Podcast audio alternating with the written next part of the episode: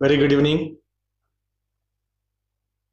అందరూ క్షేమంగా ఉన్నారని ఆశిస్తాను మనకి ఈ కరోనా కాలం తర్వాత ఈ లాక్డౌన్ తర్వాత అన్లాక్ అవుతూ తిరిగి సిచ్యువేషన్ ఇంప్రూవ్ అవుతున్న సమయంలో వర్షాలు అధికంగా రావడం ప్రత్యేకించి హైదరాబాద్ చాలా కాలనీస్ జల దిగ్బంధంలో అవడం అలాగే చాలా ఆంధ్రప్రదేశ్ తెలంగాణ ఈ రెండు రాష్ట్రాల్లో కూడా చాలా చోట్ల వాగులు పొంగి చెరువులు పొంగి జనజీవనానికి ఇబ్బంది కలగడం. ఇవన్నీ ప్రకృతి వైపరీత్యాలు. సో వీటిని మనిషి చాలా వరకు తట్టుకోగలుగుతాడు. కొన్నిటికి ప్రిపేర్ అవుతాడు కొన్ని ఊహించకుండా వస్తాయి. ఏమైనా సాటి మనిషి కష్టంలో ఉన్నాడు కనుక వాళ్ళకి ఎంతోమంది అండగా నిలుస్తున్నారు ఎంతో సర్వీస్ చేస్తారు ఒక పొలిటీషియన్ వాల్యూ కూడా ఇలాంటప్పుడే తెలిసేస్తుంది. బట్ ఇవన్నీ మనం ఇప్పుడు ప్రివెంట్ చేయగలం అనుకుంటే ఇప్పుడు అది చర్చించే విషయం కాదు. అది ఫ్యూచర్ గురించి ఇలాంటి టఫ్ టైమ్సే అధికారులకు కానీ వ్యక్తులకు కానీ భవిష్యత్తు గురించి పాఠాలు నేర్పుతాయి. ఎందుకంటే మనకి మనకు మనమే పాఠాలు నేర్చుకోకపోతే ప్రకృతి అమ్మ లాంటిది కనుక కొంచెం కష్టంగా ఉన్నా మనకి ఒక లెసన్ నేర్పోతుంది రెండు రకాలుగా మనకి జీవితంలో మనం రైజ్ అవుతూ ఉంటుంది ఒకటి చాలా టఫ్ టైం వచ్చినప్పుడు. రెండవది మనం చాలా ప్రశాంతంగా ఉండి ఒక ఫ్యూచర్ని క్రియేట్ చేసుకున్నప్పుడు సో అయితే మనుషులందరూ కూడా అంత ఈజీగా ప్రొయాక్టివ్గా ఉంటారండి ఎక్కువ రియాక్టివ్గా ఉంటారు. వచ్చినప్పుడు చూసుకుందాలే అందుకే మనకి ప్రపంచం అంతా కూడా ఈ రెండు వేల ఇరవై సంవత్సరం చాలా పెద్ద పెద్ద పాఠాలు నేర్పేటటువంటి సంవత్సరంగా మిగిలింది. ఎనీవే అండి ఈవేళ world's value world's values days world's values day అని నాకు ఒక మిత్రుడు నాకున్న ఒక వాట్సాప్ గ్రూప్లో మెసేజ్ పెట్టాడు. దీని గురించి మీరు ఏమైనా మాట్లాడగలరా అనుకుంటే. సో చాలాసార్లు మాట్లాడి ఉన్నాను. కానీ అయితే ఈరోజు ప్రత్యేకించి వరల్డ్స్ వాల్యూస్ డే అని చెప్పారు కనుక మరొకసారి నేను చాలాసేపు ఆలోచించాను. ఈవేళ సిచ్యువేషన్ ఇప్పుడు వరద పరిస్థితులు ఉన్నప్పుడు ఈ యొక్క సైకాలజీ తిరిగి మనం పూర్తిగా అన్లాక్లో లేము పూర్తిగా లాక్లో లేము. కానీ మళ్ళీ చాలా మంది ఇబ్బంది పడుతున్నారు ఒక పక్కన కొంతమంది బయటికి రావద్దని కూడా చెప్తున్నారు. సో ఇది ఒక సంధి యుగం లాగా ఉందన్నమాట. ఈ సమయంలో నేను వచ్చి వాల్యూస్ గురించి మాట్లాడితే ఏదన్నా చేస్తే సహాయం చేయాలి కానీ ఈ నీతి బోధలు దేనికని కొంతమంది కోపం కూడా వస్తుంటుంది. అందుకే హెస్టేట్ చేశాను. కాకపోతే అనిపించింది వాళ్ళ న్యూస్ పేపర్లో కూడా ఒక పాపని ఒక ప్రేమోన్మాది చంపేయడం. పాపం చూస్తే ఒక ఏంజల్ లాగా ఉంది. సో ఈ ఈ సిచ్యువేషన్స్ చూస్తుంటే సివిల్ సొసైటీ అని ఒకటి ఉంటుందండి. అంటే అన్ని గవర్నమెంటే చేయదు. ఇప్పుడు దేనికి వచ్చినా బ్లేమ్ చేయడం గవర్నమెంట్ చాలా ఈజీ. సివిల్ సొసైటీని తెలుగులో పౌర సమాజ చట్టం అంటారు. అంటే ఎన్ని చట్టాలు ఉన్నా కానీ పౌరులు గనక అవి అమలు చేయకపోతే అవి అమలు కావు. అంటే ఎయిటీ ఫైవ్ పర్సెంట్ పౌరులు స్వచ్ఛందంగా అవి అమలు చేస్తేనే అవి చట్టాలున్నా అవి అమలు అవుతా ఉంటాయి. ఒకవేళ కనుక ఎయిటీ ఫైవ్ పర్సెంట్ ప్రజలు ఇది మేము చేయం అన్నారనుకోండి చట్టాలున్నా అవ్వవు. ఒకవేళ పౌర సమాజం కనుక ఇది మేము నిర్ణయించుకున్నాం. అందుకే చూడండి కొన్ని ట్రైబ్స్లో కొన్ని పంచాయతీస్లో ఇది వాళ్ళు తీర్మానం చేసుకుంటారు. సో వాళ్ళు ఒకసారి తీర్మానం చేసుకున్నాక అది చట్టం కాకపోయినా అది చట్టం కింద చెల్లుబాటు అయిపోతుంది. అందుకే మనకి ఎన్నో రిలీజియన్ రిలీజియన్స్ ఉన్నాయి ఎన్నో రీజన్స్ ఉన్నాయి ఎన్నో ఏరియాస్లో రకరకాల ఆచారాల్లో రకరకాల కట్టుబాట్లు ఆ ఊరు పెద్ద కూడా తీర్పిచ్చేస్తా ఉంటారు. రచ్చబండ తీర్పు. అది ఎవరు కోర్టుకు వెళ్ళరు అక్కడ ఒకసారి చెప్పిన తర్వాత. అవి ఇప్పటికీ జరుగుతున్నాయంటే డెఫినెట్లీ కొన్ని మారుమూల గ్రామాల్లో కొన్ని ఏజెన్సీ ప్రాంతాల్లో ఇంకా ఆచారాలు సో అయితే వాళ్ళు వరల్డ్ వాల్యూస్ డే మనం ఒక గుర్తు చేసుకోవడానికి నేను ఒక చిన్న ప్రజెంటేషన్ మీ అందరికి ఇప్పుడు చూపిస్తాను నేను. అయితే దీంట్లో రెండు రకాల వాల్యూస్ ఉంటాయండి. So welcome to today session first of all ఈ వరల్డ్స్ వాల్యూస్ డే నాడు ఈ యొక్క ప్రోగ్రామ్ అయ్యేటప్పటికి అంటే నేను మాట్లాడడం అయ్యేటప్పటికి మీ అందరికీ మీ వాల్యూస్ ఏంటి అది ఎలా తెలుసుకోవాలి ఎలా దానికి నిలబడాలి అసలు వాల్యూస్ మనం అనుకునేవి వాల్యూసా మనం పర్సీవ్ చేసే వాల్యూసా లేదా ఎప్పటికీ మారినటువంటి వాల్యూస్ ఏదన్నా ఉంటాయి? ఈ మధ్యన మనం చూసాం. పరువు హత్య చూసాం. సో హైదరాబాద్లో కూడా చూసాం. అలా అంతకుముందు ముందు కూడా మిరియాల కూడా అది చూసాం. సో ఈ పరువు హత్య అంటే తెలుగు ఇంగ్లీష్లో చెప్పాలంటే ఆనర్ కిల్లింగ్ అంటుంటారు. నిజానికి పరువుని ఇంగ్లీష్లో మరి ప్రెస్టేజ్ అనాలి కదా? ప్రెస్టేజ్ కిల్లింగ్ అది. అంటే గౌరవం వేరు పరువు వేరు. పరువు అనేది పర్సీవింగ్ నా పరువు పోయిందంటే అసలు అదొక ఇమేజ్ అది ఆయన కనపడుతుందా? సో అది ఇమేజ్ చేసుకునేది అనమాట అది. పర్సీవింగ్ అంటే ఏంటి? మనం ఒక సంఘటన జరిగింది. ఆ సంఘటన జరిగినప్పుడు మనం అర్థం తీసుకుంటాం. అర్థం తీసుకుని దాన్ని మనం దాన్ని దాన్ని బిలీవ్ చేయడం మొదలు పెడతాం. బిలీఫ్స్ని బట్టి మీ వాల్యూస్ కింద మారిపోతుంటాయి. సో దాని నుంచి మీ యాక్షన్స్ ఉంటాయి. దాని నుంచి మీ థాట్స్ ఉంటాయి. దాని నుంచి మీ యాక్షన్స్ రిజల్ట్స్ ఇవన్నీ దేని మీద ఆధారపడి ఉంటాయి? మీరు ఏది పర్సీవ్ చేస్తున్నారో అది నిజం అనుకుంటారు. అసలు పరిశీలి చేయడం అన్న పదమే మీ మీరు అది ఎలా ఏ దృష్టికోణంతో చూస్తున్నారని కదా? అందుకే మనకి చిన్నప్పటి నుంచి రిలీజియన్ లీడర్స్ టీచర్స్ పేరెంట్స్ వాళ్ళు ఏం చెప్పారు అదే మనం నిజం అనుకుని పరిశీలి చేస్తాం. వాళ్ళకి ఎవరు చెప్పుంటారు? వాళ్ళ పెద్దలు చెప్పుంటారు. అలా మనం కొన్ని చోట్ల ఇది ఈ కాలంలో అది జరుగుతుంటుందా? ఈ కాలంలో అప్లై అవుతుందా? అన్నది మనం చూడం. పూర్వం అమావాస్య మంచిది కాదు అంటే ఆ రోజుల్లో లైట్ ఉండేది కాదు. స్ట్రీట్ లైట్ ఉండేది కాదు. సో అలాంటప్పుడు చీకట్లో ఏదైనా ప్రమాదం జరుగుతుందని చెప్పండి వినొచ్చు కానీ ఈ రోజుల్లో ఎక్కడ చూసినా వెహికల్స్ ఉన్నాయి హెడ్ లైట్స్ ఉన్నాయి. సో పగల కంటే ఎక్కువ రాత్రి ఎక్కువ కాంతివంతంగా ఉండే అవకాశాలు ఉన్నాయి. సో అందుకని ఇది కాలం చెల్లినటువంటి ఈ కల్చరల్ వాల్యూస్ని ఆచారాలని పట్టుకుని ఒక ట్వంటీ థర్టీ ఇయర్స్ బ్యాక్ చూడండి ఒకసారి మ్యారేజ్ అయ్యి హస్బెండ్ కనుక ఆరు నెలలోనో సంవత్సరంలోనో చనిపోయి ఒక పిల్ల పిల్లోడు ఉంటే మళ్ళీ మ్యారేజ్ అవ్వడం అసలు జరిగిదా? వితంతువుగా ఎన్నో బాధలు పడతా వాళ్ళు పుట్టింట్లో ఉండాల్సి వచ్చేది.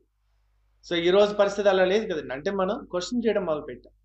అలాగే ఎంతమంది అన్న పిల్లలు ఉండాలి అని ఒక రిలీజియన్లో చెప్తే మరి మారలేదు వాళ్ళు? ఎందుకంటే వాళ్ళు వచ్చి ఒకప్పుడు సిచ్యువేషన్ బట్టి ఎప్పుడు చెప్పుంటారు కాలంతో మారినప్పుడు ఎలా మారుతుంటాయి అని క్వశ్చన్ చేయకపోతే మన కల్చరల్ వాల్యూస్కి యూనివర్సల్ వాల్యూస్కి వ్యత్యాసం తెలియకుండా ఒక అజ్ఞానం అనేటటువంటి ప్రపంచంలో ఉండి ఇంకొక గురువుని ఇంకో అజ్ఞాని అనే గురువుని గురువు అనుకుంటా ఉంటారు? అంటే ఒక అజ్ఞానికి మరో అజ్ఞానే జ్ఞాని అని అన్నట్టుగా సో అలాగా బ్లైండ్ లీడ్స్ ద బ్లైండ్ అని ప్రతి ఒక్కరూ ఆ మూఢనమ్మకాలతో వెళ్ళిపోతూ ఉంటారు. ఇది చాలా వరకు మనం మూఢనమ్మకాలతో బయటకు వచ్చిన ఈ కల్చరల్ వాల్యూస్ నుంచి బయటికి బయటికి రాలేదండి. సో ఇంటర్ క్యాస్ట్ మ్యారేజ్ దగ్గర నుంచి అంటే ఫస్ట్ ఆఫ్ ఆల్ పిల్లల్ని పెంచేటప్పుడే మన అసలు ఆడపిల్ల అంటే ఏ రకమైన వాల్యూస్ ఇచ్చేవాళ్ళం? జెండర్ని బట్టి ఇచ్చేవాళ్ళం. సో ఈ రోజు ఈక్వల్ ఆపర్చునిటీ అసలు ప్రపంచంలో ఉన్నటువంటి యూనివర్సల్ వాల్యూస్ నేను లెవెల్ సిక్స్ లీడర్షిప్లో చాలా మెన్షన్ చేశాను దీని గురించి. దాని గురించి మనం ఇవాళ మనం చర్చించుకుందాం. సో కలాం గారు చెప్పినటువంటి ఒక కోట్ గురించి మనం మాట్లాడుకుందాం. Where there is a righteousness in the heart there is harmony in the house when there is harmony in the house there is order in the nation when there is order in the nation there is peace in the world ఎక్కడైతే హృదయంలో ధర్మం ఉంటుందో ఆ ఇంటిలో ఆ యొక్క ప్రశాంతత ఉంటుంది. అంటే హార్మనీ అంటే ఒక ఐక్యత. When there is harmony in the house there is order in the nation ఎప్పుడైతే కుటుంబం సవ్యంగా ఉందో ఆ దేశం ఒక పద్ధతిలో ఉంటుంది. When there is order in the nation there is peace in the world ఎప్పుడైతే ఆ దేశం ఒక పద్ధతిగా ఉందో ప్రపంచంలో శాంతి నెలకొల్కుంటుంది అని కన్ఫ్యూషియస్ చెప్పారంటారు. బట్ అబ్దుల్ కలాం గారు మనకి ప్రియమైన వ్యక్తి కనుక ఆయన మాటల్లో వినడం మనకి బాగుంటుంది. Let us go ahead with today's most important topic what is universal values and cultural values Bhagavad Gita says three things ధర్మం ధైర్యం సాహసం వెరీ బ్యూటిఫుల్ థింగ్స్ ధర్మం అంటే ఏంటి? సో మెనీ టైమ్స్ నేను ఎక్స్ప్లెయిన్ చేస్తున్నాను. There are three people who cause the war అని చెప్పాడు ఆయన. సో వాళ్ళ ముగ్గురు కూడా చాలా ధర్మాత్మలు. వాళ్ళు కృష్ణుడు కృష్ణ భగవాన్ చెప్పినట్టుగా వాళ్ళు ద్రోణుడు కర్ణుడు శకుని వీళ్ళు కాదండి. వాళ్ళందరూ గొప్పవాళ్ళు. భీష్ముడు ద్రోణుడు కర్ణుడు. ఈ ముగ్గురు వల్ల యుద్ధం వచ్చిందని చెప్పారు. మరి వీళ్ళు ముగ్గురు ధర్మం లేదా అంటే ఒకరి తండ్రికి ఇచ్చిన మాట కేంద్రంగా జీవించారు. సో భీష్మ ప్రతిజ్ఞ అలాగే ఇంకొకటి కొడుకు కేంద్రంగా నిర్ణయాలు తీసుకున్నాడు. అలాగే ఇంకొక ఆయన మిత్రుడు కేంద్రంగా తన జీవితాన్ని అంకితం చేసుకున్నాడు. కానీ ధర్మం కేంద్రంగా చేసుకున్న వ్యక్తి దగ్గరే భగవంతుడు ఉన్నాడు. ధర్మం అంటే ఏంటో ఆయన విశదీకరిస్తారు దాంట్లో. ధర్మం అంటే ఒక ఫిక్స్డ్ రూల్ ఉండదు. అది కరుణ ప్రేమ సో ఇలాంటి వాటి మీద ఆధారపడి ఉంటుందని చెప్పాడు ఆయన. అంటే కరుణ అనే గొడుగు మీద ఆధారపడి ఉంటుంది. సో ఈ కరుణ అన్నది ఎలా తెలుస్తుంది? మనకి నార్త్ ఎటు ఉందో తెలియాలంటే కాంపాస్ ఎలా పెట్టాడో హృదయంలో మనకి కాన్స్ కాన్సైన్స్ అంటే మనస్సాక్షి అంతరాత్మ అనేది మనకు ఒకటి పెట్టాడు అది ఎప్పుడన్నా మనం ఒంటరిగా కూర్చున్నప్పుడు ప్రశాంతంగా కూర్చున్నప్పుడు మనం చేసింది నిజంగా సరైనదా అని ఆలోచించుకుంటే సో మనకి ఎప్పుడు తెలుస్తూ ఉంటుంది. అందుకని మనకి second brain is the stomach అంటారు. ఎప్పుడైనా మనం తప్పు చేస్తామని అనిపిస్తే మనకి అనీజీగా అనిపిస్తుంది అనమాట బటర్ఫ్లైస్ ఇన్ ద స్టమక్ అంటే మనకి ప్రిమిటివ్ మైండ్ దానికి లాజిక్ తెలియదు. కానీ నువ్వు చేస్తున్నది సరైనదా కాదా అన్నది మాత్రం అది చెప్పగలుగుతుంది అది. సో అలాగే అవతల వాళ్ళు కూడా తప్పు చేస్తున్నారు అనుకోండి నేను మోసం చేద్దాం అనుకుంటున్నారు. మీకు లాజిక్ అందదు కానీ your body gives a signals అనమాట so let us look at that ధర్మం అంటే ఏంటంటే సో మీ కాన్షియన్స్ అనుకోండి మీ అంతరాత్మ ఏది చెప్తుంది సరైంది అని. అందుకని మనకి ఎవరు చెప్పక్కర్లేదు. మనకి ఇది సరైందా కాదా అన్నది ఎంత లాజికల్గా మీరు జస్టిఫై చేద్దాం అనుకున్నా ప్రతి ఒక్కరికి తెలుస్తుంది. కొంతమంది వినడం మానేస్తారు. సీతయ్య కజిన్స్ ఉంటారు. కొన్నాళ్ళకి మనం ఏదో దుర్యోధనుడి గురించి చెప్పుకుంటూ ఉంటాం. దుర్యోధనుడి అవతారాలు ఈ రోజు కూడా ఉన్నారండి. ఆయన కూడా గొప్ప వ్యక్తి. ఆయన మంచి భర్త మంచి మిత్రుడు మంచి బ్రదరు మంచి కొడుకు మంచి మేనలుడు సో ఇంకా సుయోధనుడు ఆయన పేరు మంచి పరిపాలకుడు కూడా అంటారు. అంటే కాకపోతే ఒకటే ఏంటంటే ఆయనకి అహంకారం. నేను అనేటటువంటి అహం. మరి నేను అనేది పెరిగితే కదా వాళ్ళ పరువు హత్యలు చేసేది? నన్ను ప్రేమించవా అని చెప్పేది అహంకారం కదా మరి? అహంకారం అనేది అజ్ఞానం కదా. సో అందుకని వేళ అందరూ దుర్యోధనుడికి చాలా ఇక్కడ వారసులు ఉన్నారు. అంటే మనకి ఈ భూమి మీదే మూడు రకాల వ్యక్తులు ఉంటారు. మానవులు రాక్షసులు దేవతలు. అయితే ఒకప్పుడు రూపాలు ఉండేయండి. మానవులకో రూపం దేవతలకో రూపం రాక్షసులకో రూపం. కానీ వాళ్ళ రూపాలు ఉండవండి. కానీ వాళ్ళ గుణాలను బట్టే అవి ఉంటాయన్నమాట. మరి ఎలా తెలుసుకోవాలి ఇవి? అందుకని ముందు మన గురించి మనకు తెలుసుకుంటే ప్రపంచంలో ఇతరుల గురించి తెలుసుకోవడం సులభం. మన గురించే మనకు తెలియకపోతే ప్రపంచం గురించి కూడా మనకి ఎప్పటికీ తెలియదు. అందుకని నేను అందరినీ అబ్జర్వ్ చేస్తుంటాను. ప్రపంచాన్ని అబ్జర్వ్ చేస్తాను. అంతకంటే టైం వేస్ట్ మరొకట్లేదు. అందుకని మన మనం తెలుసుకోవడానికే జీవితం సరిపోదు. అందుకే సాక్రటీస్ నువ్వు చాలా తెలివైన వాడివి అని అంటే నాకేమీ తెలియదు అంటాడు. అందుకే నువ్వు తెలివైన వాడివి అంటే అందరూ అంటారు కదా నువ్వు తెలివైన వాడివి అని నీకు ఆ గురువుల కాపరికి తేడా ఏంటంటే అతనికి ఎంత తెలియదు అన్న విషయం అతనికి తెలియదు అదే అతనికి నాకు తేడా అంటాడు. అందుకని ద వైజెస్ట్ పర్సన్ ఎవరు అంటే అండ్ మనకి ఎంత తెలియదు అన్న విషయం మనకి ఎప్పుడు తెలియాలి. అందుకే ఎవరితో పోల్చుకోకూడదు జీవితంలో. ఒకవేళ పోల్చుకుంటే సంపదలో మనకంటే చిన్నవాడితో జ్ఞానంలో మనకంటే పెద్దవాడితో. అందుకే ఒక సామెత ఉంది. ఒక ఆయన ఒక ఊరిలో చాలా పండితుడు. చాలా ఆయన విషయాలు తెలుసు. ఆయనకి మించినటువంటి విద్వాంసుడు అక్కడ లేడు. సో అందరూ మీరు పండితులు మీరు గొప్పవారు అంటుంటే అసలు నేను ఒక్కనైనా పండిత? సో ఇంకెవరన్నా పండితుడు ఉన్నాడా అనుకున్నా అనుకుని ఆయన జిల్లా అంతా తిరిగి వద్దాం అని వెళ్ళాడు.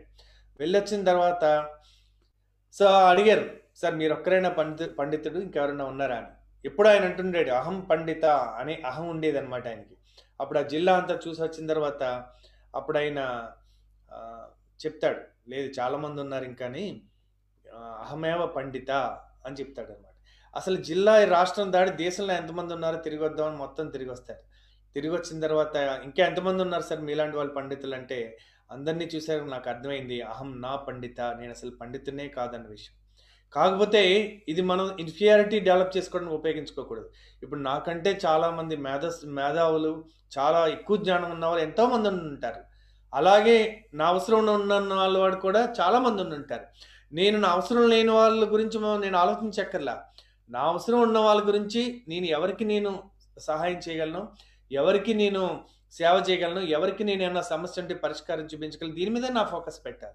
అలా అని ప్రపంచంలో నాకు మించిన వాడు లేడంటే అంతకంటే అజ్ఞానం మరొకటి ఉండదు. Yes so let's go ahead with today's topic ధర్మం ధైర్యం సాహసం.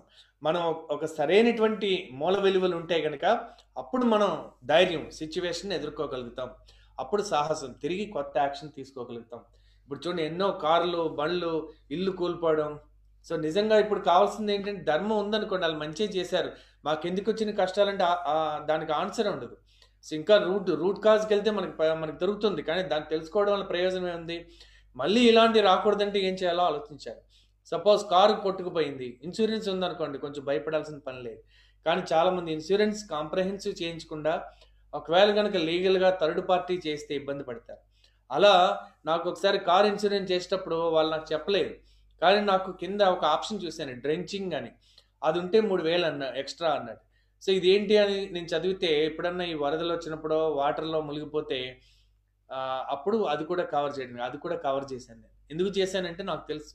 సో ఎక్కడ హైవేలో వెళ్తున్నప్పుడు ఎక్కడో ఒక పది లక్షల కారు ఒక నీటిలో ఉండిపోయింది అనుకోండి మినిమం లక్షన్నర బిల్ అయ్యే అవకాశం ఉందన్నమాట. ఇంజిన్లో ఒక వాటర్ ఒకసారి వెళ్ళిపోతే. అందుకని ఇవన్నీ జరగకుండా ఉండాలంటే జరగకముందే ఆలోచించుకోవాలన్నమాట మనం. అందుకని కీడంచి మేలంచమని చెప్పారు కదండి. సో ధర్మం ధైర్యం. సో సిచ్యువేషన్ ఎదుర్కొనే ధైర్యం కావాలి. సో ఎప్పుడైతే ఎదుర్కొంటారో ఎప్పుడైతే ఫేస్ చేస్తారో దాన్ని ఎదుర్కొనే ధైర్యం ఉందో అప్పుడు ఆటోమేటిక్గా యాక్షన్ కూడా తీసుకోగలుగుతారు. యాక్షన్ తీసుకుంటే మళ్ళీ రిజల్ట్ వస్తుంటుంది. చూడండి హుద్దు హుద్దు వచ్చినప్పుడు వైజాగ్ ఎంత డివాస్టేషన్ అయిపోయింది. అయితే వాళ్ళందరూ ఎంత ధైర్యంగా సిచ్యువేషన్ ఎదుర్కొన్నారు. ఎదుర్కొని అయితే అదృష్టవశాత్తు అక్కడ ప్రాణ నష్టం లేదు. ఇక్కడ అది కూడా ఉండడం so really our sincere apologies and also condolences to the family because each one are responsible మనకు తెలియకుండా మనం ఏం చేస్తామో దానికి మనం బాధ్యులమే. మనం ఏం చేయాలో అది చేయమో దానికి మనం బాధ్యులమే. విజయవాడలో ఆ పాపని హత్య చేయడానికి కారణం ఆ ఉన్మాది ఎంత కారణమో ఆ పాప ఆల్రెడీ హరాస్మెంట్ జరుగుతుంటే ఆ ఇంట్లో చెప్పుంటుంది. స్కూల్లో చెప్పుండొచ్చు ఆ కాలేజీలో చెప్పుండొచ్చు ఫ్రెండ్స్కి చెప్పుండొచ్చు.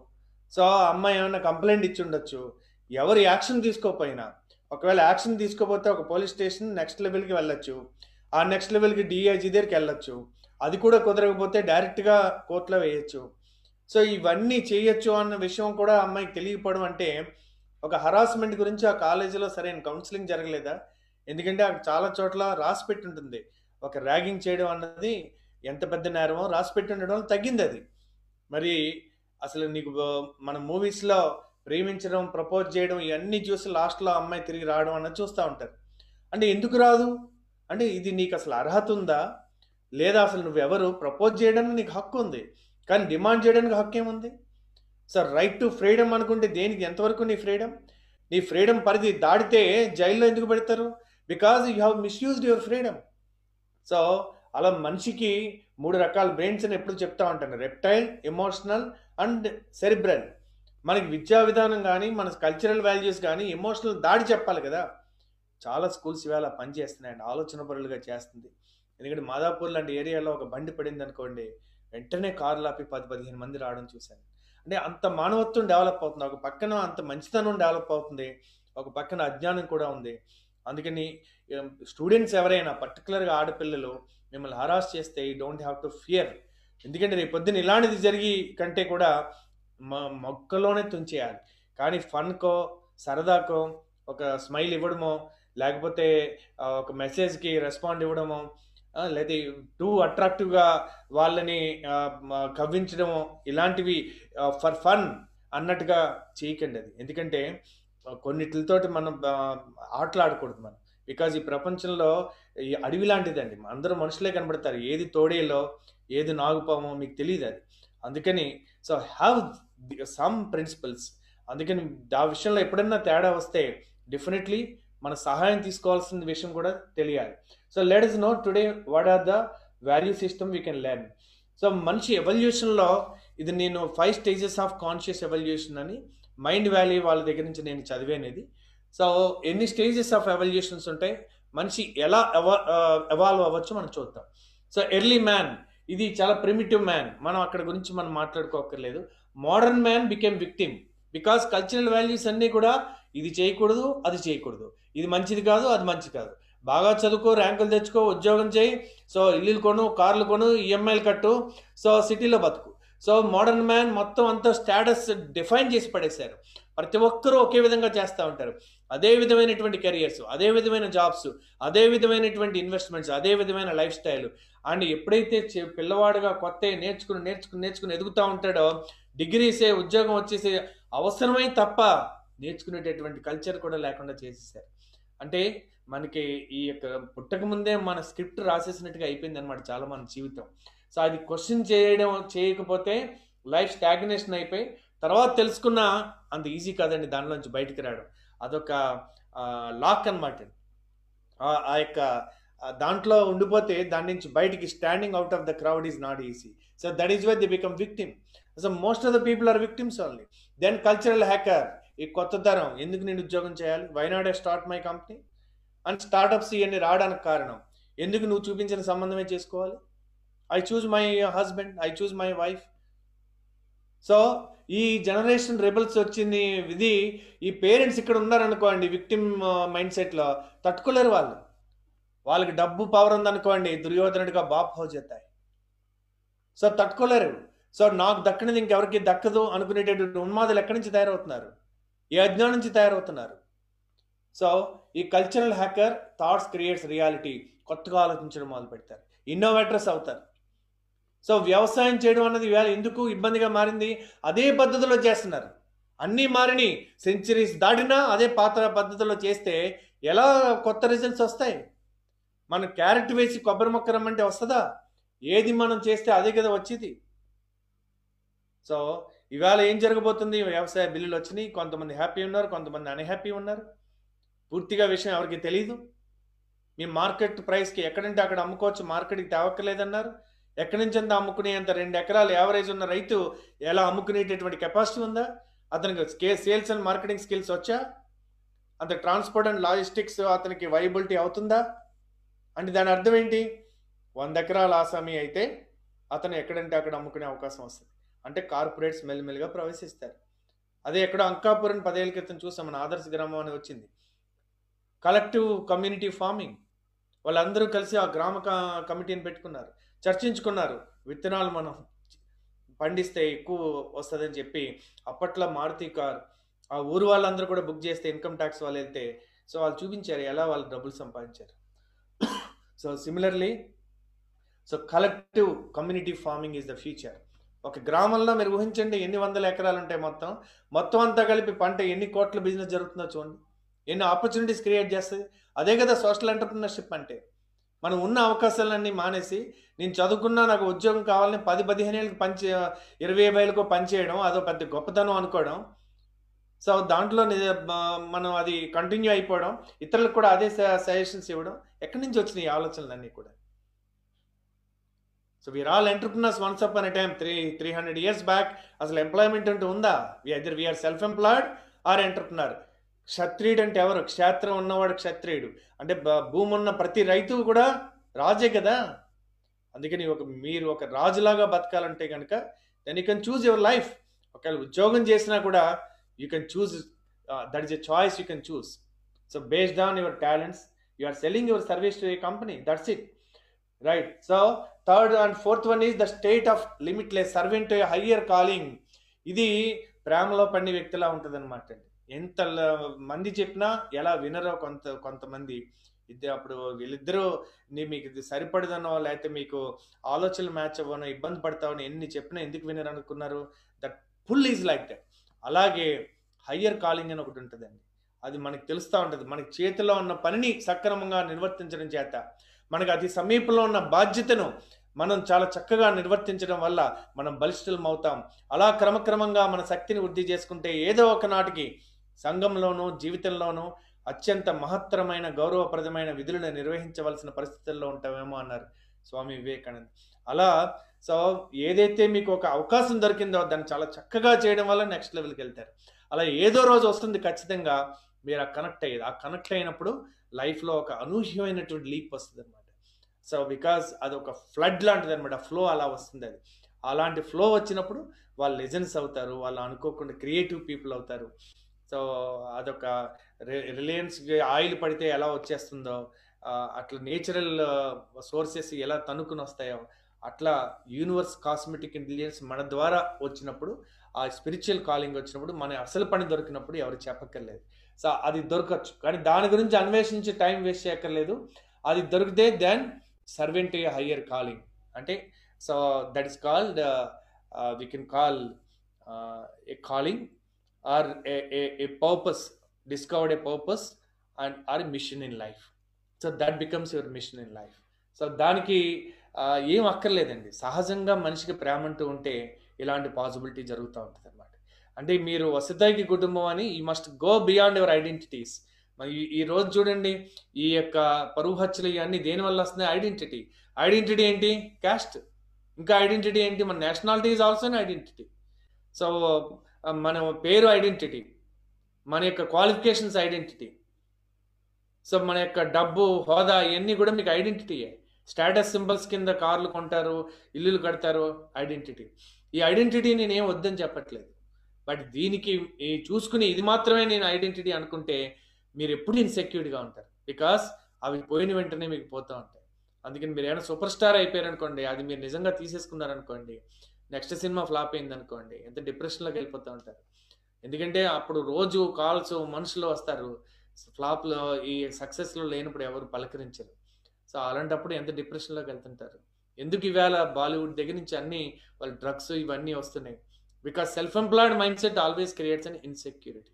అందుకని కింగ్స్ మైండ్ సెట్ అంటే డిస్కవర్. సో మనం వి మస్ట్ డై ఎంటీ అంటారు. అంటే మనం ఇప్పుడు కూడా so in fact life is empty and nothing. మనం చూస్తున్నాం సినిమా చూస్తాం. సినిమా నిజమా? ఒక లైట్ అది ప్రొజెక్షన్ చేస్తుంది. ఒక సినిమా చూస్తుంటే తెర మీద ఎలా ప్రొజెక్షన్ వస్తుంది? మనం నిజం అనుకుంటాం. ఆ సినిమా చూసిన సేపు అందులో లేని అవుతా ఉంటాం అలాగే మనం ప్రస్తుతం జీవించే జీవితం కూడా సినిమా అనే విషయం మనకి ఎప్పటికీ తెలియదు కదా. అలానే మీరు ఏదంతా డ్రామా అని చెప్పట్లేదు. సో కొన్ని ఈ ఇక్కడ మన ఈ భూమి మీద ఉన్నందుకు కొన్నిటిని మనం యాక్సెప్ట్ చేసాం. కొన్ని రోల్స్ని తీసుకున్నాం. గృహస్థాశ్రమం తీసుకున్నాం. అందుకని ప్రతి రోల్కి కొన్ని బాధ్యతలు ఉంటాయి ఆ బాధ్యతలు నిర్వర్తించే నిర్వర్తిస్తా కూడా అటాచ్మెంట్ ఆఫ్ డిటాచ్మెంట్ తోటి మనం జీవిస్తూ ఉండొచ్చు అనమాట so let us go ahead with last one the God mind so అంటే ఇక్కడ ఆయన వ్యక్తికి భగవంతుడికి డిఫరెన్స్ ఏముండదు. అందుకని every human being is potential to be a God man minus mind is God అన్నారు. Beyond these identities our natural self is so godliness ఉంటుందండి ప్రపంచం. గాడ్ ఉన్నాడో లేదో తెలియదు కానీ గాడ్లీనెస్ ఆ గాడ్స్ క్వాలిటీస్ ఏదైతే ఉంటాయో ఆ క్వాలిటీస్ కనుక మనిషికి పూర్తిగా వస్తే దట్స్ కాల్ ట్రాన్సెండెన్స్ రిలీజియన్తో సంబంధం లేకుండా మన మదర్ దర్శనం చూస్తే మనకి నమస్కారం పెడతాం. అబ్దుల్ కలాం గారిని చూస్తే ఆయన రిలీజియన్ గుర్తురాదు ఆయన పదవులు గుర్తురాదు అచీవ్మెంట్ గుర్తురాదు. నమస్కారం పెడతాం. ప్రేమ పొంగుకొస్తుంటుంది. అలా మీరు గాంధీ గారిని చూస్తే ఆయనకి వేరే ఐడెంటిటీస్ ఏమీ గుర్తురాదు. ప్రపంచంలో ఎంతో మందికి ఆరాధ్యుడే. సో అలాగే మన నెల్సన్ మండేలా చూస్తే ఐడెంటిటీ గుర్తురాదు. మార్టిన్ లూథర్ కింగ్ చూస్తే identity గుర్తురాదు. So similarly when man transcended to that level they becomes angels on the earth right so let us come to know about today's most important topic so absolute truths versus relative truths so fire is hot మీరు నిప్పు ముట్టుకున్నారనుకోండి మనకి తెలుగు రాష్ట్రాల్లో కాలుతుంది నార్త్లో కాలదు లేదా వేరే దేశంలో కాలదని లేదండి. ప్రపంచంలో ఎక్కడన్నా ఆ సూత్రం ఒకటే. కానీ అమావాస్య మంచిది మంచిది కాదు. తమిళనాడులో అమావాస్య మంచిది. ఇది ఇది రిలేటివ్ ట్రూత్స్ అంటే కల్చరల్ వాల్యూ అది.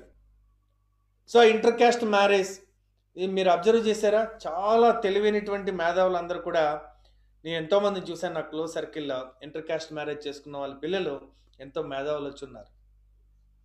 మన సినిమా సెలబ్రిటీస్ చూడండి మీరు క్యాస్ట్ని బట్టి తెగ ఫాలో అయిపోతుంటారు కదా. వాళ్ళ పిల్లలకి పెళ్ళిళ్ళు ఇచ్చింది వాళ్ళ క్యాస్ట్ని బట్టి ఇచ్చారా? దేన్ని బట్టి ఇచ్చుంటారు? అల్టిమేట్గా మనం చూడాల్సింది కులం కాదు కదండి గుణం కదా. మనం మ్యాచ్ అయ్యేది క్యాస్టా కెరియరా సో ఇంకేం చూస్తారండి క్యాష్ ఇవి కాదు కదా. చూడాల్సింది క్యారెక్టర్ కదా. క్యారెక్టర్ ఎలా ఫామ్ అవుతుంది? Through values what values universal or core values దానివల్ల ఫామ్ అవుతుంది. పై పైకి తెచ్చుకునేటటువంటి వాల్యూస్ అన్ని పర్సనాలిటీని బి చేస్తుంది. నమస్కారం అండి అంటారు షాప్లోకి వెళ్తే. నిజంగా మీకు నమస్కారం పెట్టేశాడు? అదో కల్చర్ క్రియేట్ చేశారు అక్కడ. దట్స్ నాట్ ఈజ్ పర్సనాలిటీ ఇంటికి వెళ్ళి వాళ్ళ ఇంటికి వచ్చిన వాళ్ళందరికీ అలా నమస్కారం పెడతాడే అండి? అదే ఆయన తత్వమా? సో అందుకే మనకి నాలుగు గుణాలు గుణాలు ఉన్నాయని చెప్పుకుంటాం కదా ఎప్పుడు మనం. దట్ బ్రాహ్మణ క్షత్రియ వైశ్య శూద్ర ఆలోచించేవాడు బ్రాహ్మణుడు. సృష్టించేవాడు బ్రాహ్మణుడు. బ్రహ్మ. సో క్రియేట్ చేసేవాడు క్రియేటర్ ఆలోచనల నుండి ఇన్నోవేటర్స్ ఆర్ బ్రాహ్మణ్స్ అండ్ క్షత్రియుడు పరిపాలించేవాడు లీడర్షిప్ ఇతరుల క్ష- యోగక్షేమాలు చూసేవాడు. అతను కింగ్ అండ్ వ్యాపార లావాదేవీలు కామర్స్ గురించి అవగాహన ఉండి ఎకనామీ గురించి ఆలోచించేవాడు.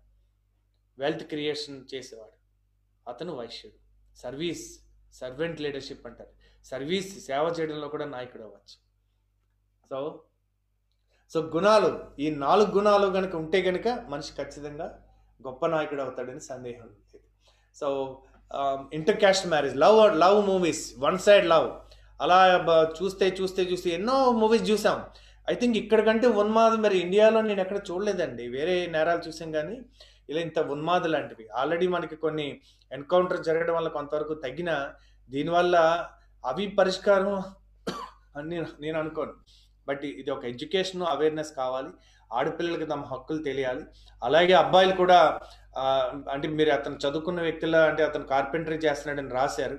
అయితే ఎంతో కొంత స్కూల్కి వెళ్ళి ఉంటాడు కదా. ఫౌండేషన్స్ ఇది జరగాలి. మన కరిక్యులమ్స్లో ఇప్పుడు న్యూ ఎడ్యుకేషన్ పాలసీలో ఎథిక్స్ కూడా బాగా ఉన్నాయి కనుక ఆ ఎథిక్స్ చెప్పేవాళ్ళు కూడా ఎథికల్గా ఉండి అప్పుడు అది చెప్పగలిగే విధంగా చెప్పగలిగితే మొక్కయ్య మొంగ అనేది మానే వృంగన అని మొక్కకు నీళ్ళు పోస్తే తీసుకుంటుంది కానీ ఒక పెద్దకి చె- చెట్టుకి నీరు పోస్తే తీసుకోదు. బికాజ్ దాని వేరు ఎక్కడో లోతుగా ఉంటుంది కనుక దానికి అందదు. అందుకని పెద్దవాళ్ళని మార్చడం అంత ఈజీ కాదు. సో అందుకని మొక్కే వంగ- అనేది మానవ రంగన అన్న సామెతలాగా చిన్నప్పుడే నీతి కథలతోటి మనం చేయడం తప్ప పౌర సమాజ చట్టంలో దీనికి మరొక దారి లేదు. So ranks job status entrepreneurship ఇవన్నీ మనకి ఏ వాల్యూస్ మీరే అనుకోండి. మనీ మనీ మీద believes religion so hard work versus heart work hard work కష్టపడితేనే వస్తారు. సో మరి ఎంతో కష్టపడుతూ ఉంటారు. మనకి రైల్వే స్టేషన్లో కష్టపడుతూ ఉంటారు. రైతులు కష్టపడుతూ ఉంటారు. మరి ఈవేళ ఒక ఆరు వందల ఎకరాలు తీసుకున్నారంటే ఒక తమిళనాడులో. రిలయన్స్ ఫ్రెష్ టైప్ పెట్టుకున్నాడు. ఆయన వెళ్ళి పొలంలో పనిచేస్తాడండి ఆరు వందల ఎకరాల్లో సాగు చేస్తున్నాయని. మిషనరీ వాడట్లేదా దానికి? టెక్నాలజీ వాడట్లేదా? సో అండర్స్టాండ్ ఒకవేళ ప్యాషన్ ఉంటే బాలసుబ్రహ్మణ్యం గారు నలభై వేల పాటలు పాడారు. కష్టపడారు ఆయన? పాట పాడడం కష్టపడితే వస్తుందండి? ఎంత ఎంజాయ్ చేస్తుంటే ఆయన ట్రావెల్ చేస్తుంటారు అన్ని చోట్ల? ఇన్ని భాషలు నేర్చుకుని ఉంటారు? డబ్బు అవసరం ఎప్పుడో దాటిపోయి ఉంటాడు కదా ఆయన. అందుకని హార్ట్ వర్క్ వేరు హార్డ్ వర్క్ వేరు. So let is also know that marriage domestic violence ఒకసారి పెళ్ళై పతియే ప్రత్యక్ష దైవం. ఎలా ఉన్నా సరే ఒకసారి స్కూల్లో టీ- నేను స్కూల్కి వెళ్తే యానం దగ్గర ఆయన చెప్పారు వైఫ్ ఉద్యోగం చేసి జీతం తేవాలి కానీ ఇంత కూడా సహాయం చేయరట అక్కడ హస్బెండ్స్. టీ తాగి కప్పు కూడా కడగడట. సో అండ్ ఇక్కడ ఇప్పుడు అదే సిటీస్లో కొంత difference. So husbands definitely will help. So because both are working కాబట్టి అలా ఉంటుంది ఆ కల్చర్ కొంత వాళ్ళు కూడా వేరే దేశాలు వెళ్ళి రావడం వల్ల కొంత అలవాటు చేసుకుని ఉంటారు. కానీ భర్తలు హింసిస్తున్నా భర్తల వల్ల సుఖం లేకపోయినా హ్యాపీనెస్ లేకపోయినా సమాజం కోసం భరించి ఉండడం అనేది కల్చరల్ వాల్యూయా యూనివర్సల్ వాల్యూయా ఎవరన్నా రెండు మూడు పెళ్ళిళ్ళు చేసుకుంటే అదే పనిగా మూడు పెళ్ళిళ్ళు మూడు పెళ్ళిళ్ళు మూడు పెళ్ళిళ్ళు తెగ చెప్తా ఉంటారు.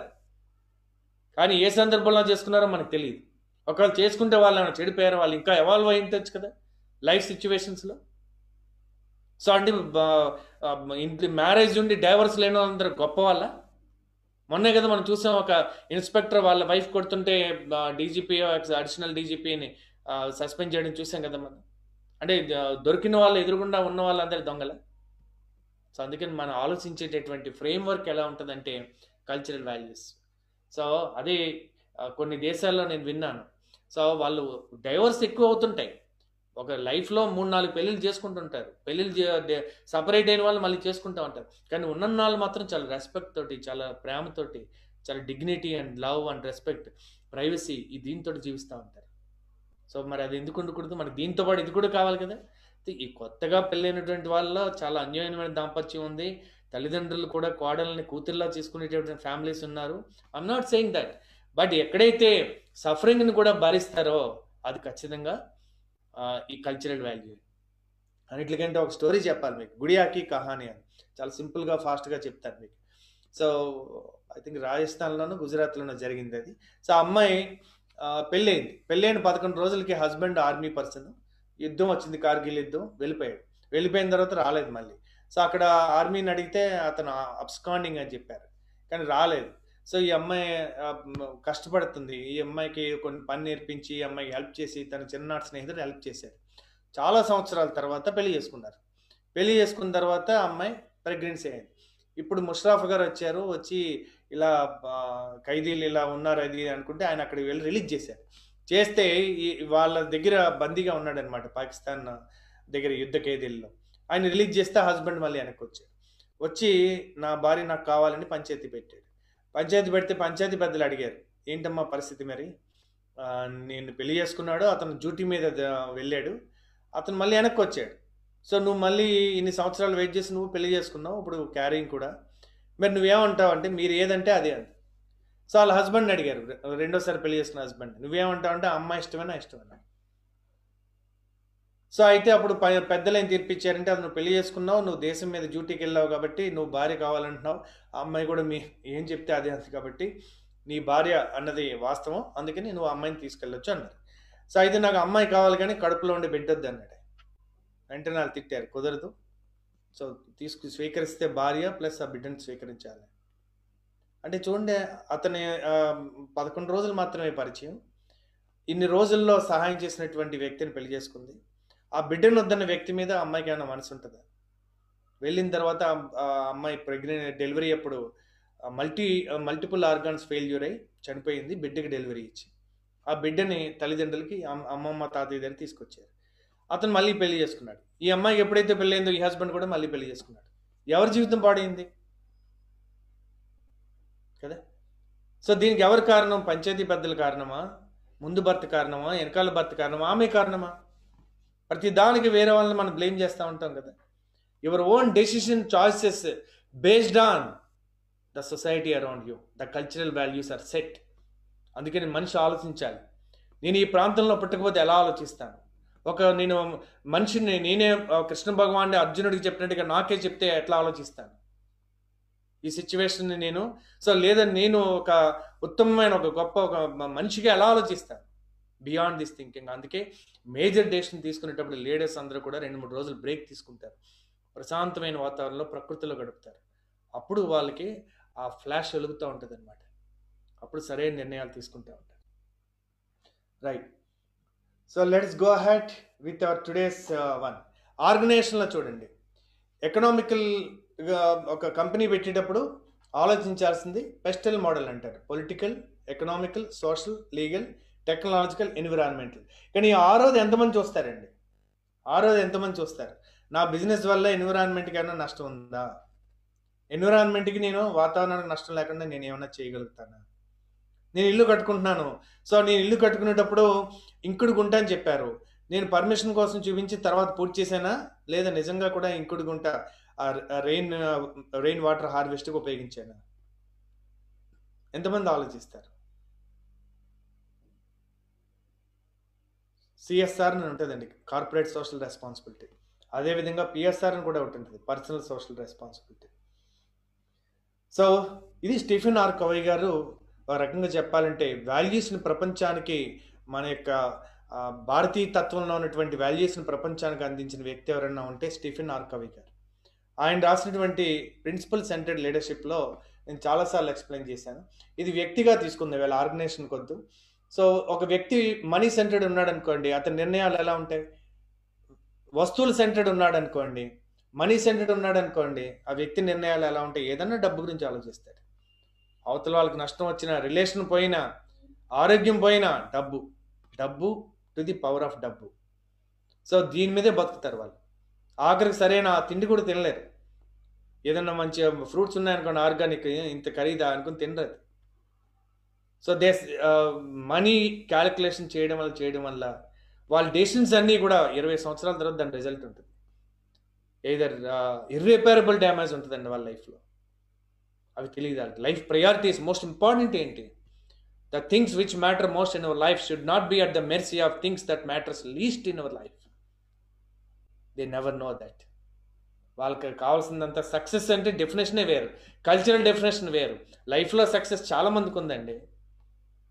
లైఫ్ సక్సెస్ కొద్దిమందికే సాక్రటీస్ మనం మాట్లాడుకుంటాం ఇన్ని వేల సంవత్సరాలు అయింది. అథెన్స్లో ఉండేవాడే? ఆయన తను నమ్మిన సిద్ధాంతానికి మరణాన్ని కూడా స్వీకరించాడు. కానీ సాక్రటీస్ సమయంలో చాలామంది రిచెస్ట్ పీపుల్ ఉన్నారు అథెన్స్లో. ఒక్కడి గురించి మాట్లాడుకోమే. అంటే చరిత్రలో నిలిచేది ఎవరు?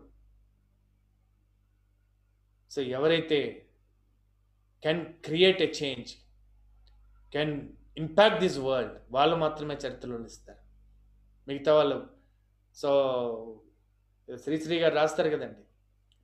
కుక్కల వలె నక్కల వలె సందులలో పందుల వలె నీది ఒక బ్రతికేనా నీది ఒక బ్రతికేనా ఎంతమంది బతికేస్తుంటారు అట్లా? So let see this so అందుకని మనీ సెంటెడ్ పొసెషన్ వస్తువులు సెంటెడ్ వస్తువు పడిపోయింది అనుకోండి గీత పడిపోయింది అనుకోండి గుండె మీద పడినట్టు అయిపోద్ది అనమాట ప్యాషన్ ఉంచండి. But don't hurt people because of things work workaholic work is a passion but వర్కే ప్రధానం అయిపోయింది అనుకోండి అవార్డుల మీద అవార్డులు వస్తాయి. At the cost of pleasure centred so అందుకని మీ యొక్క ఆనందం కోసం పాముల్లో వెళ్ళిపోతుంటారు బండి చూడండి. అంటే ప్లెజర్ అది. నీకు ఆనందం వచ్చింది మిగతా వాళ్ళకి ఎంత హాని హార్ట్ అటాక్ వస్తుంది ఇంత ఎంతమందికి నువ్వు బైకంపతులను చేస్తావు? నీ ప్లెజర్ కోసం. సో ఇంద్రియ ఆనందం సునకానందం అంటుంటారు వాటిని. So friend scented. సో ఎంతోమంది చూసామండి అది. సైన్లు పెట్టి అది పెట్టి ఇది పెట్టి వాళ్ళ ఫ్యామిలీని ఇబ్బంది పరిచి. సో తప్పలేదు ఫ్రెండ్కి సహాయపడండి. బట్ దేని బేసిస్ మీద అవ్వాలి? ప్రిన్సిపల్ సెంటెడ్ మీద నువ్వు ఇవన్నీ చేయొచ్చు. సో ఎనిమి సెంటెడ్ చూసాం. ఎంతోమందిని అది మనం అందరం గర్వంగా ఫీల్ అయిపోయేటటువంటి రివెంజ్ సినిమాలు చూసేసాం. Religion centred. ఇంక చెప్పక్కర్లేదు ఇది. రిలీజియన్ సెంటెడ్ ఏంటంటే ఒక రకంగా ఆ సెంటర్ అయిపోయారంటే ఇంకా అది మిగతా వాళ్ళందరూ కూడా ఇది ఇలాగే ఆలోచించాలనుకుంటారు. బికాజ్ వాళ్ళ ఆ ఫ్రేమ్లోనే ఇప్పుడు కళ్ళజోడు మీరు ఒకటి పెట్టుకుంటే ఇంకేం కనపడుతుంది మీకు? సో ఇంకో రిలీజియన్లో ఉన్న మంచితనం కనపడదు. Essence of all religions religions are same నువ్వు ఒక పాత్ ఎంచుకున్నావు దట్స్ ఇట్ సో దాన్ని ఎంతవరకు ఉంచాలో అంతవరకు ఉంచి ఇది యూనివర్సల్ వాల్యూస్ కనెక్ట్ అవుతుందా? కనెక్ట్ చేసుకోవాలి. స్పిరిచువాలిటీ వేరు రిలీజియన్ వేరు. But most people stuck at religion so self centred నేను నాకు నాది I me myself and spouse centred ఆయన ఏం చెప్పినా అది రైట్ ఆవిడ ఏం చేసినా అది రైట్ అగ్రికల్చర్ అనమాట అగ్రికల్చర్ కాదు. ఫ్యామిలీ సెంటర్డ్ సో నా కుటుంబం బాగుంటే చాలనుకుంటే ఈవేళ కష్టం ఒకరికే వస్తుందండి. పక్కింటి వాడికి నిప్పు అనుకుంటే మనకి కాదు. సో బట్ ప్రిన్సిపల్ సెంటర్డ్ అంటే అవి ఎలా ఎంచుకోవాలంటే వరల్డ్ వాల్యూస్ డే అని మీకు వెబ్సైట్ ఉంది. దాంట్లో వాల్యూస్ని ఎలా ఎంచుకోవాలో ఒక టెస్ట్ ఉంది. మీరు చేయొచ్చు. అలాగే నేను రాసిన లివ్ లైఫ్ లైబ్రరీ బుక్లో ఒక టెస్ట్ అసెస్మెంట్ పెట్టాను. అలాగే మీరు మార్ డి మార్టిని అన్న ఆయన వాల్యూస్ గురించి ఎక్కువ అసెస్మెంట్స్ ఆన్లైన్ దొరుకుతాయి. అలాగే డారెన్ హ్యాడే అనే కోర్ వాల్యూస్ అసెస్మెంట్ దొరుకుతాయి. సో మీరు ఏదో ఒక చిన్న ప్రాతిపదిక వేసుకుని లేదా ఇంకా ఈజీగా ఏంటంటే మీరు అడ్మైర్ చేసేటటువంటి హీరోస్ ఎవరు? లీడర్స్ పొలిటికల్ లీడర్స్ ఎవరు? సో రాసుకోండి ఒక మీకు అడ్మైర్ చేసే ఒక ముగ్గురు నుంచి ఐదుగురు లీడర్స్ రాసుకోండి. రాసుకుని మీరు అడ్మైర్ చేసేది ఎవరిని వాళ్ళ వాల్యూస్. వాట్ ఆర్ ఇది ఈ- ఈయన వాల్యూస్ ఏంటని ఐదు రాసుకోండి. మూడు రాసుకోండి పోనీ. ఇలా ఐదుగురికి మూడు మూడు రాసుకుంటే పదిహేను వాల్యూస్ వస్తాయి. పదిహేనులో కామన్గా ఉంటాయండి. ఒక ఐదు లేదా మూడు లేదా రెండు లేదా ఒకటి. సో అలాగా ప్రతి సంవత్సరం ప్రతి నెల ప్రతి వారం ఒక వాల్యూస్ తీసుకోండి దీన్ని నేను ఇంప్లిమెంట్ చేయగలుగుతాను. Because leaders cannot give message leaders are the message నమస్కారం